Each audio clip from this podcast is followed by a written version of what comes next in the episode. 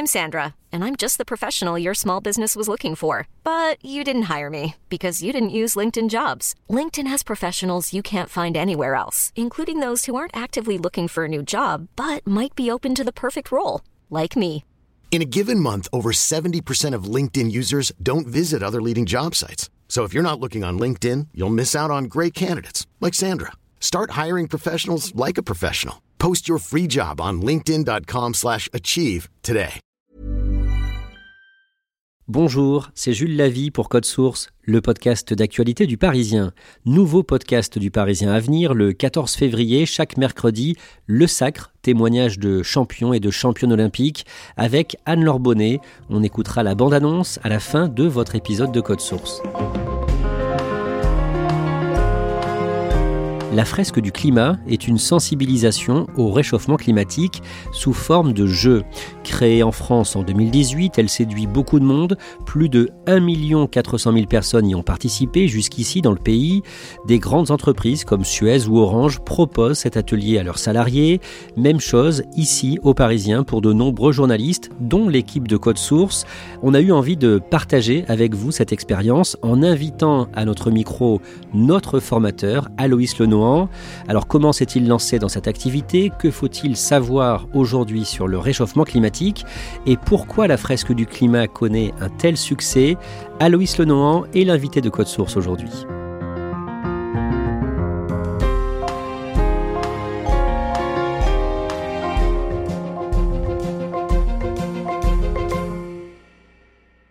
Aloïs Lenohan, est-ce que vous pouvez vous présenter comme vous le faites euh, quand vous animez une fresque du climat en tout début de formation? Oui, bah, je m'appelle Aloïs et donc je suis journaliste et formateur depuis quelques années sur les questions de climat, de biodiversité, d'écologie euh, au sens large, notamment via la fresque du climat. Et euh, bah, moi j'ai travaillé principalement sur Arte euh, ces dernières années et puis également en radio sur fréquence protestante. L'idée pour moi c'est toujours la même dynamique, c'est faire progresser le plus de contemporains possible sur ces enjeux écologiques au sens large et euh, climat en particulier. Vous, Aloïs Lenoir, avant de participer à votre première fresque du climat, vous étiez un peu réfractaire, vous étiez un peu méfiant. Expliquez-nous ça. Bah oui, en fait, je me disais, qu'est-ce que c'est que cet outil, la fresque du climat? Ça a l'air d'être un nouveau truc euh, à la mode. Moi, je me méfie un peu de ça parce que je me dis, oulala, là là, ce genre d'outil, on va sortir de là en me disant, ah attention, hein, il faut bien éteindre le robinet en se brossant les dents. Hein. Et ça, c'est vrai que c'est un discours ambiant qui m'agace beaucoup. Et donc, franchement, j'y allais en traînant des pieds. Et puis, j'ai fini quand même par y aller. Un ami qui a un peu insisté. Et là, je dois dire que j'ai été assez soufflé par la puissance de l'outil. Même moi qui penser, connaître déjà bien tout ça, eh ben en fait j'ai découvert une pédagogie, une manière de transmettre les choses qui m'a semblé extrêmement puissante et juste. Et puis euh, c'est vrai que je me suis dit mais c'est incroyable, le temps est passé si vite. Enfin j'ai tout de suite eu envie de m'emparer de cet outil et d'en faire quelque chose. Et donc aujourd'hui, vous animez vous-même des fresques du climat et en début de formation, vous tenez à préciser que vous n'avez pas forcément toutes les réponses. Oui, ça c'est extrêmement important. À chaque fois qu'on forme des nouveaux animateurs, on leur dit attention, vous n'êtes pas des experts du climat, ne prétendez pas ça. C'est une science complexe, il y a des données scientifiques précises, mais il faut vraiment garder tout le long de la formation ce fil rouge de l'humidité et c'est la posture euh, qui est la mienne d'un bout à l'autre de l'atelier. Vous donnez aussi des anecdotes pour bien montrer que vous n'êtes pas monsieur super écolo. Oui, ça c'est très important parce que sinon les, gens finissent toujours par se désigner ah toi t'es bien, toi t'es pas bien, ah t'es mieux que lui, etc. Et moi je dis mais moi j'ai un cheminement personnel qui est le mien. Je mangeais énormément de viande, bon bah petit à petit j'ai réduit. Et puis bah il y a encore des choses. Euh, l'année dernière, c'est ce que je raconte souvent. Je suis allé au mariage de ma cousine qui habite euh, aux États-Unis. Et ben bien sûr, j'y suis allé en avion. Et donc en fait je rappelle la complexité qu'il y a dans nos vies, qu'il y a dans la mienne. Et j'ai l'impression que évidemment ça fait écho avec les participantes, participants.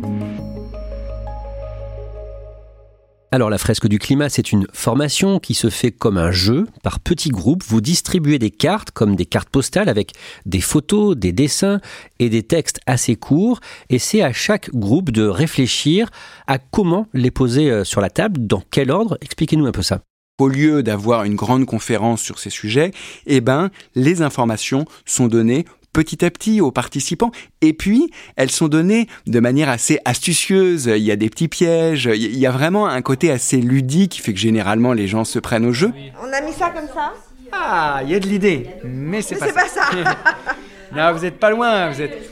Alors, Vous êtes pas loin. Alors, il y a une carte qui est bonne, c'est plus le carbone, carbone. mais elle va avec. Bon, on va faire par élimination. Et puis on plaisir en fait à découvrir les uns avec les autres telle information, telle donnée, telle chose. Ils se trompent, ils recommencent. L'acidification de l'océan, c'est pas lié à l'absorption du, à l'absorption du carbone, puisque le, le carbone il est absorbé par le plancton normalement. Et ça, ça crée une dynamique qui est non seulement agréable, mais en plus qui fait rentrer les informations beaucoup plus en profondeur que si ça avait été une simple conférence. À travers ces cartes, ces visuels, on apprend ou on réapprend beaucoup de choses sur euh, l'histoire du climat. Par exemple, qu'il n'y a pas si longtemps, il y a quelques dizaines de milliers d'années, nous étions dans une période glaciaire. Oui, il y a à peu près euh, 20 000 ans, c'était donc la précédente période glaciaire, le climat était 5 degrés en moyenne plus bas sur la surface de la Terre, et le monde était complètement différent. En Europe, euh, les périodes glaciaires étaient si vastes qu'on pouvait aller en Angleterre à pied, enfin je veux dire, c'était un monde complètement euh, différent. Vous expliquez aussi pendant la fresque du climat que nous sommes quelque part des enfants d'un réchauffement climatique que nos sociétés ont pu se constituer depuis quelques milliers d'années grâce à une période de réchauffement. Oui, il y a effectivement eu un réchauffement extrêmement long qui s'est fait sur plusieurs milliers d'années, progressif, et qui explique que petit à petit, eh ben, l'homme ait pu se développer, petit à petit conquérir des nouveaux euh, territoires, et puis surtout développer une activité euh, agricole. Et ça, c'est extrêmement important pour pouvoir nourrir une population de plus en plus nombreuse. On vient d'évoquer la période glaciaire d'il y a 20 000 ans et c'est 5 degrés de moins à la surface de la Terre en moyenne, mais il ne faut pas confondre ça avec la météo. La météo et le climat, c'est pas la même chose. La météo, c'est le temps qui fait aujourd'hui, demain, peut-être après-demain, voilà. Et ça, ça peut varier énormément d'un jour à l'autre, euh, plusieurs degrés, etc. Le climat, c'est la température dans un endroit donné sur les 30 dernières années, on va dire. Et donc, c'est des moyennes. Donc, quand on dit 2, 3 degrés climat, c'est pas du tout 2, 3 degrés météo. Et la confusion, elle est faite, y compris par les hommes politiques, par les industriels. Et ça, vraiment, c'est très important. Parce que quand on entend des spécialistes dire, oh là là, plus de degrés, ça va aux États-Unis, tout un tas de catastrophes, on a du mal à comprendre parce qu'on pense météo, alors que c'est des degrés climat. Alors justement, moins 5 degrés climat ou plus 2 degrés climat, ça veut dire quoi concrètement? Bah, ça veut dire que le monde change complètement. Là, on est sur des trajectoires qui nous amènent à bah, 4 degrés en France. C'est le réchauffement pour l'instant qui est prévu à l'horizon 2100. Et donc, c'est un monde complètement différent. Plus 4 degrés euh, en France, par exemple, eh bien, ça nous donne des températures de plus de 50 degrés dans toutes les régions françaises par moment, et puis sur des périodes éventuellement de plusieurs jours. Voilà, après ça c'est très difficile à définir avec précision. Mais ce qu'on sait, c'est qu'on peut aller vers ces extrêmes-là.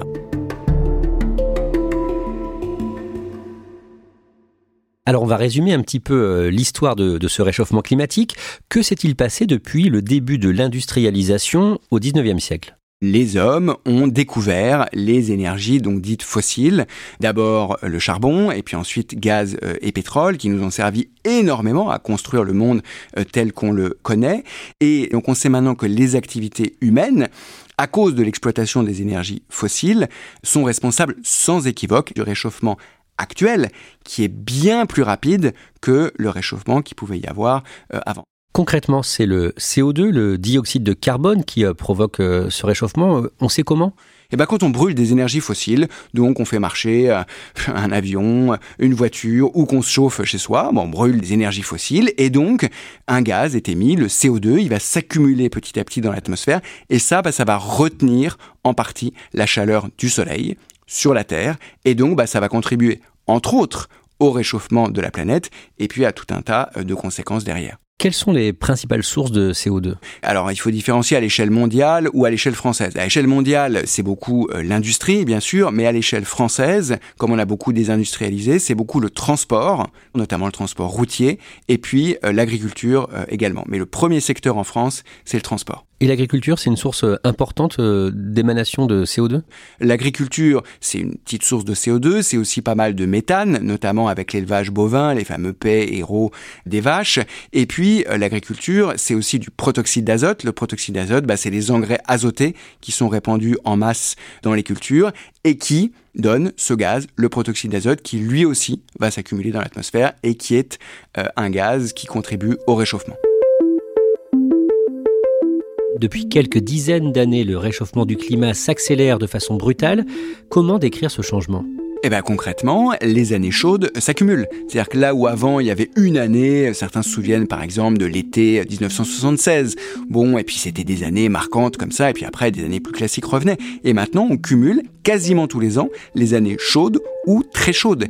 Et je vous rappelle que pour l'instant, on n'est pas encore très avancé dans le réchauffement, donc on n'est qu'au début du processus. Et c'est bien ça aussi qui pose problème. Comment expliquer cette accélération du réchauffement climatique? Bah, L'accélération, elle vient du fait qu'on continue à utiliser hyper majoritairement les industries fossiles. Nous n'avons pas commencé à l'échelle mondiale une vraie transition. Quelles sont les conséquences de ce réchauffement climatique sur les océans? Il y a d'abord une acidification des océans. Ça, ça va perturber beaucoup la vie marine, notamment euh, la vie de certains micro-organismes, certains planctons qui n'arrivent plus à former leurs coquilles. Et puis, il y a le fait que les océans deviennent de plus en plus chauds. Et on sait par exemple que si on dépasse les 2 degrés, c'est 100% des coraux qui vont mourir. Il faut imaginer que les coraux qui servent de refuge, littéralement de maison, à près d'un quart de la vie marine, vont tous mourir, sans exception, à plus de 2 degrés. Et pour l'instant, les courbes nous amènent à bien plus que 2 degrés. Donc ça, c'est extrêmement concret. Il y a aussi le niveau des océans qui monte oui, alors ça c'est dû à la fonte des calottes glaciaires, à la fonte euh, des glaciers et aussi au réchauffement de l'eau. Quand on sait que la moitié des villes à l'échelle mondiale sont situées euh, pas très loin du niveau de la mer, je veux dire c'est un enjeu absolument majeur d'adaptation et on parle de New York, on parle de Jakarta, enfin on parle d'énormes mégalopoles. Ce réchauffement provoque déjà des catastrophes climatiques, des catastrophes naturelles plus fortes, c'est ça Plus fortes et plus régulières? On voit bien que donc les années chaudes euh, s'accumulent, on voit bien que des cyclones, il y en avait des cyclones, mais maintenant ils sont plus nombreux et plus violents. Les sécheresses, bah, c'est pareil, elles sont plus nombreuses et plus violentes. Du coup, il y a un impact énorme sur l'eau, euh, l'eau que nous buvons au quotidien. En ce moment même, la Catalogne est en alerte sécheresse euh, absolue. C'est pareil pour les crues. dans le Nord-Pas-de-Calais et ailleurs, il y a deux ans, c'était en Belgique et en Allemagne, des, des crues telles que ça a emporté des villages entiers. Et on va continuer à vivre ces épisodes-là. Ça n'est plus plus.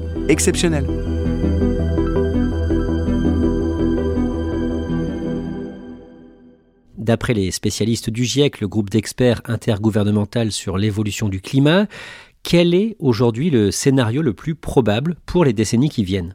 Les engagements des États nous amènent à un scénario d'à peu près 3 degrés à l'horizon 2100. Donc moi je le verrai pas, mais mes enfants c'est sûr.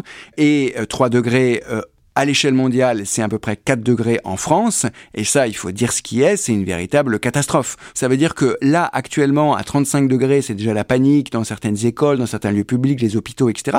Vous imaginez à 50, 51, 52, 53. À chaque fois, à la fin d'une fresque du climat, les formateurs, comme vous, demandent aux participants leurs émotions, ce qu'ils ressentent.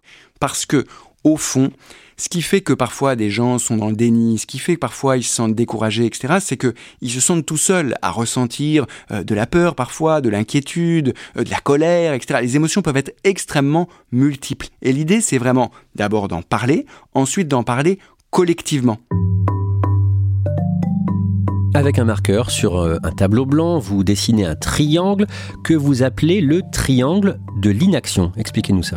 Bah, le triangle de l'inaction, c'est que les individus, les citoyens que nous sommes, bon bah ils regardent ces questions et ils se disent mais attendez, euh, moi mon empreinte carbone, mon empreinte écologique, c'est pas grand-chose. Et quand on voit les grandes entreprises, euh, c'est un scandale, c'est à eux de faire les efforts. Et ils n'ont pas complètement tort d'avoir ce raisonnement-là. Les entreprises ensuite disent mais attendez, vous rigolez ou quoi? Nous on est dans un marché mondialisé, si on commence à avoir des normes environnementales très très fortes, ça va pas, on va dévisser. Donc c'est aux États de s'entendre pour faire des normes communes. Puis les États, euh, certains disent, mais attendez, nous, dès qu'on essaye de, taxer, de mettre des normes, etc., et des citoyens d'entreprise se révoltent, ça va pas.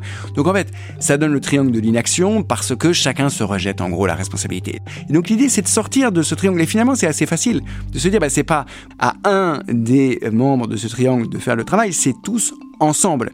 L'idée de mon discours n'est absolument pas de dire qu'on a euh, tous la même responsabilité. Attention, bien sûr que certains pays sont beaucoup plus responsables que d'autres, et évidemment qu'on n'a pas tous la même responsabilité, euh, vous et moi, que le PDG de telle ou telle grande entreprise. Quand vous animez la fresque du climat, vous insistez sur la sobriété. C'est-à-dire qu'on fait beaucoup de progrès techniques, mais des fois on, ruine ces progrès euh, en voulant faire plus fort, plus gros, aller plus vite. Ça c'est très important, ça s'appelle l'effet rebond. Effectivement, notre société, elle est axée pour l'instant complètement sur dès qu'on a un sujet, ah mais on va inventer une nouvelle technologie, ah mais on va gagner en efficacité sur telle ou telle chose. C'est toujours ce qu'on dit. Et sans jamais parler du troisième pilier que dit pourtant le GIEC, qui est la sobriété, le changement d'habitude. Parce que sinon, tout ce qu'on a gagné d'un côté, on le perd de l'autre. J'utilise souvent l'exemple parlant de l'industrie automobile. Tout ce qu'on a gagné dans cette efficacité, parce que les moteurs sont beaucoup plus propres, malgré les différents scandales, eh ben, on l'a perdu parce que les voitures sont deux fois plus grosses et qu'elles vont deux fois plus loin. Et donc, voilà, il faut faire très attention à ça quand on aborde euh, ces questions. Vous, concrètement, aujourd'hui, vous faites quoi maintenant pour euh, essayer de moins polluer au quotidien? J'ai modifié l'ordre de mes priorités. C'est-à-dire que les enjeux écologiques au sens large, pas que le climat, mais au sens large, sont dans mon top 3 euh, de priorité. Et c'est ça qui fait, si on est honnête, la plupart des gens, bah, c'est pas le cas, en fait. C'est pas du tout dans leur top 3 euh, de priorité. Or, on parle quand même des conditions d'habitabilité de la planète. Aloïs Lenohan, la fresque du climat que vous venez de, nous décrire a été inventée, créée par un Français en 2018. Il s'appelle Cédric Ringenbach. Cette formation est gratuite quand elle est euh, proposée par des associations. Elle peut être payante quand elle est faite dans des grandes entreprises. Donc là, les entreprises paient des sociétés.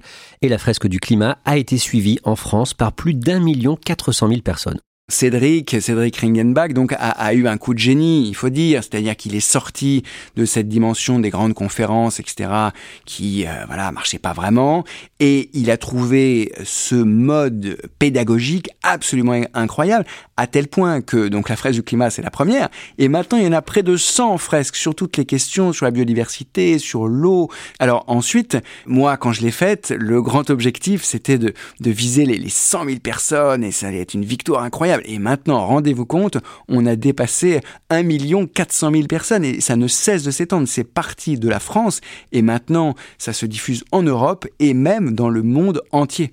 Au printemps 2023, vous-même, vous avez formé des sénateurs. Oui, j'ai formé effectivement les, premiers sénateurs qui se sont pris au jeu de la fresque du climat et ça a très bien euh, marché. Et puis, bah, dans toutes les strates de la société, j'ai formé aussi beaucoup de journalistes, euh, j'ai formé beaucoup de hauts fonctionnaires. Je me souviens de la fresque avec le comité euh, exécutif du ministère de la Défense et ça avait été un moment saisissant parce qu'effectivement, ils sont emparés des enjeux. Bah, bien sûr qu'ils les connaissaient déjà. Hein. Bien sûr, la fresque ne fait pas tout, mais c'est un outil par son caractère ludique, par son caractère de groupe qui va renforcer ces dynamiques-là dans les entreprises, dans les collectivités locales, dans les rédactions, et c'est ça qui marche très bien avec la fresque. Aloïs Lenohan, on l'a dit au départ, vous étiez plutôt sceptique avant de participer euh, à une fresque du climat, c'était en 2020. Cette formation, on peut dire qu'elle a changé votre vie?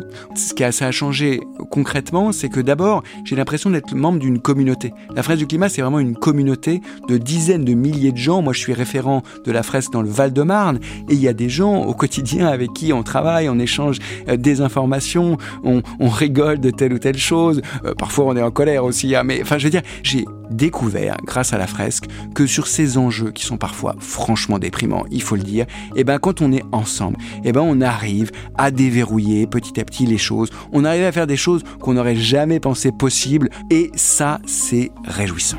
On parle souvent d'éco-anxiété, c'est vrai que le tableau qu'on vient de brosser ensemble peut faire peur. Qu'est-ce qu'on peut se dire pour essayer de garder le moral, de garder espoir? Bien sûr que quand on voit l'état de telle ou telle chose, c'est décourageant, ça c'est sûr, je ne vais pas dire le contraire, mais précisément, le défi, il est très important, mais les ressources que nous avons à toutes les échelles, elles n'ont jamais été aussi importantes à l'échelle mondiale et même à l'échelle française. Ressources intellectuelles, ressources financières, enfin bon, etc., etc. Donc moi je pense qu'on a largement les ressources pour faire face à ce défi.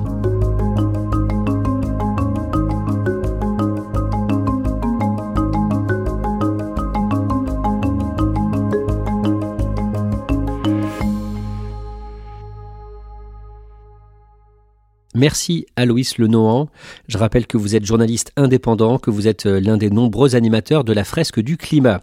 Code Source est le podcast d'actualité du Parisien, un sujet différent chaque soir à 18h. Crime Story, c'est notre podcast de faits divers chaque samedi matin. Et puis nouveau rendez-vous à partir du mercredi 14 février, le Sacre qui va nous amener aux Jeux Olympiques de Paris 2024, présenté par Anne-Laure Bonnet.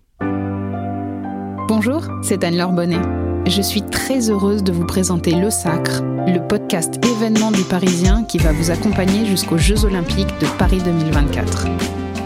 À partir du 14 février et jusqu'au 24 juillet, chaque mercredi, un ou une athlète viendra à mon micro nous raconter son parcours jusqu'à la médaille d'or olympique. Dis-moi, j'entends la musique, j'ai envie de danser et tout ça. Comment ça, t'as envie de danser Tu vas nager pour faire euh, un record ou un titre et t'as envie de danser Et donc un jour, j'ai pris un billet d'avion et je me suis pointée à Los Angeles. Quand je suis arrivée à cet entraînement, j'ai tué la séance. Une médaille d'or au jeu, c'est la quête d'une vie le Graal. Dans ces témoignages, les championnes et les champions racontent ce qu'ils ont dû mettre en œuvre pour se construire un mental hors norme et atteindre la première marche du podium olympique. Oui, c'est champion olympique Oui, champion olympique Champion olympique Et là, je pleure. Mais oui, parce que là, je réalise. Je réalise vraiment ce que j'ai fait. Ce nouveau podcast sera disponible sur leparisien.fr, l'appli du Parisien et sur toutes vos plateformes d'écoute habituelles, Apple Podcast, Spotify, Deezer et YouTube. Le Sacre, ça commence le 14 février, alors abonnez-vous dès maintenant pour ne manquer aucun épisode de cette quête olympique. À bientôt!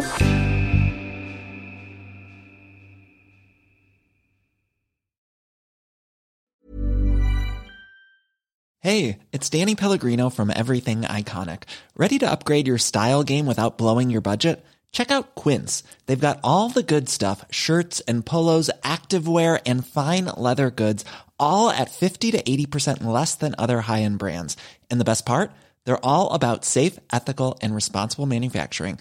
Get that luxury vibe without the luxury price tag. Hit up quince.com slash upgrade for free shipping and 365 day returns on your next order. That's quince.com slash upgrade.